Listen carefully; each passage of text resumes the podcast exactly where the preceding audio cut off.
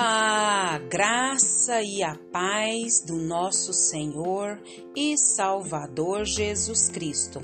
Aqui é Flávia Santos e bora lá para mais uma meditação. Nós vamos meditar nas Sagradas Escrituras em Gênesis, capítulo 2, versículo 18. E a Bíblia Sagrada diz: Disse mais o Senhor Deus: Não é bom que o homem esteja só far-lhe-ei uma auxiliadora que lhe seja idônea.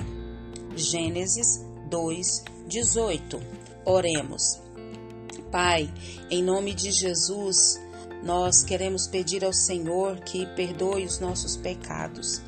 Limpa-nos, purifica-nos, santifica-nos e que o teu Espírito Santo a cada instante, a cada momento, a cada batida do nosso coração. Venha, Pai amado, ó Senhor amado, nos auxiliar, Pai amado, nos convencendo do nosso pecado, do juízo do Senhor e da justiça do Senhor. Pai, queremos agradecer o Senhor por mais um dia de vida.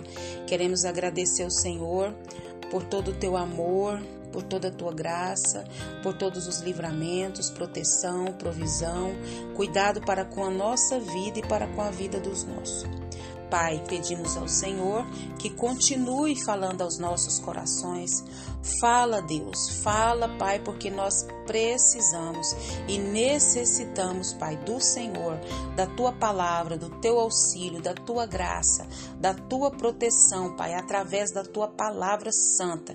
Ensina-nos, abre a nossa mente, abre o nosso entendimento. Clamamos a ti nessa hora, Pai, e já somos agradecidos no nome de Jesus, no nome de Jesus. Amém. Nós vamos falar hoje sobre princípios para um casamento feliz. Nós falamos no áudio anterior sobre casamento feliz e vamos para a segunda parte falando sobre o casamento feliz ou princípios para um casamento feliz. Então está escrito na Bíblia, na palavra de Deus que nós lemos, que o Senhor Deus, o Criador, o Eterno, o Santo, o Puro, o Grande Eu Sou, o Príncipe da Paz, a raiz de Davi, ele disse que não é bom que o homem esteja só. Foram-se criados todos os animais, cada um tinha o seu par, e Deus falou que não é bom que o homem esteja só. E fez para o homem uma auxiliadora, uma pessoa que lhe ajudasse, uma pessoa que lhe confortasse, uma pessoa sábia, uma pessoa que edifica. Muito bem. No áudio anterior, nós falamos que o primeiro princípio para um casamento feliz é o remédio divino para a solidão, que é o quê? Que é né, o projeto de Deus para o ser humano, que é o casamento. O segundo princípio, que para um casamento feliz é ter a consciência que esse casamento é um presente de Deus. Foi Deus que deu. E o terceiro princípio para um casamento feliz é a cooperação e não a competição. E hoje nós vamos para o quarto, para o quinto e para o sexto princípios para um casamento feliz. Então, quarto princípio para um casamento feliz é uma parceria, onde não existe superior e nem inferior. Aqui no versículo 21 diz: é, Então o Senhor fez cair pesado sono sobre o homem, e este adormeceu. Tomou uma de suas costelas e fechou o lugar com a carne. Então a mulher, ela foi tirada da costela do homem e não dos pés do homem. Nenhum homem é feliz sendo comandado por uma mulher, e nem a mulher é feliz mandando no homem. Ambos serão felizes agindo como parceiros. Homem nenhum pode tratar a esposa com desdém, com descaso, achando que ela é inferior, não. Mas a tratando o quê? Como com dignidade, né? Ele não trata ela com desdenho, nem como se fosse inferior, pois ela não é. Né? Então, tratando essa mulher com dignidade, é, no fato de que ela também foi feita à imagem e semelhança de Deus. Esse é o quarto princípio. Quinto princípio para um casamento feliz é o palco da declaração efusiva do amor. O que quer dizer isso? Se você for ver lá 23 e 24, diz o que? E disse o homem: Esta final é osso dos meus ossos e carne da minha carne. Chamar-se-á varoa, porque do varão foi tomada. Por isso deixa o homem pai e mãe e se une à sua mulher, tornando-se os dois uma só carne. Então, Adão cultivou o que? Um romantismo por meio de uma poesia dirigida à mulher. O romantismo precisa ser cultivado de ambos os lados. O elogio precisa ser pessoal e direto. Então, o amor precisa ser constantemente reafirmado. Afinal, ambos são uma só carne. Então, o quinto princípio é o palco da declaração efusiva do amor, ou seja, o romantismo.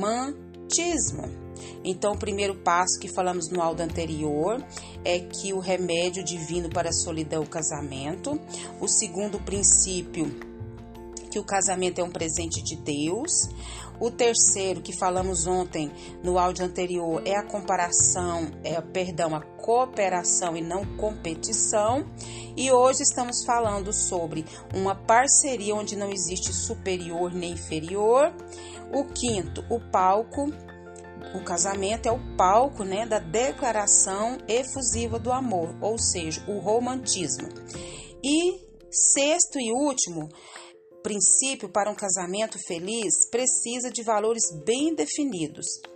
Então, aqui no versículo 24, diz o que?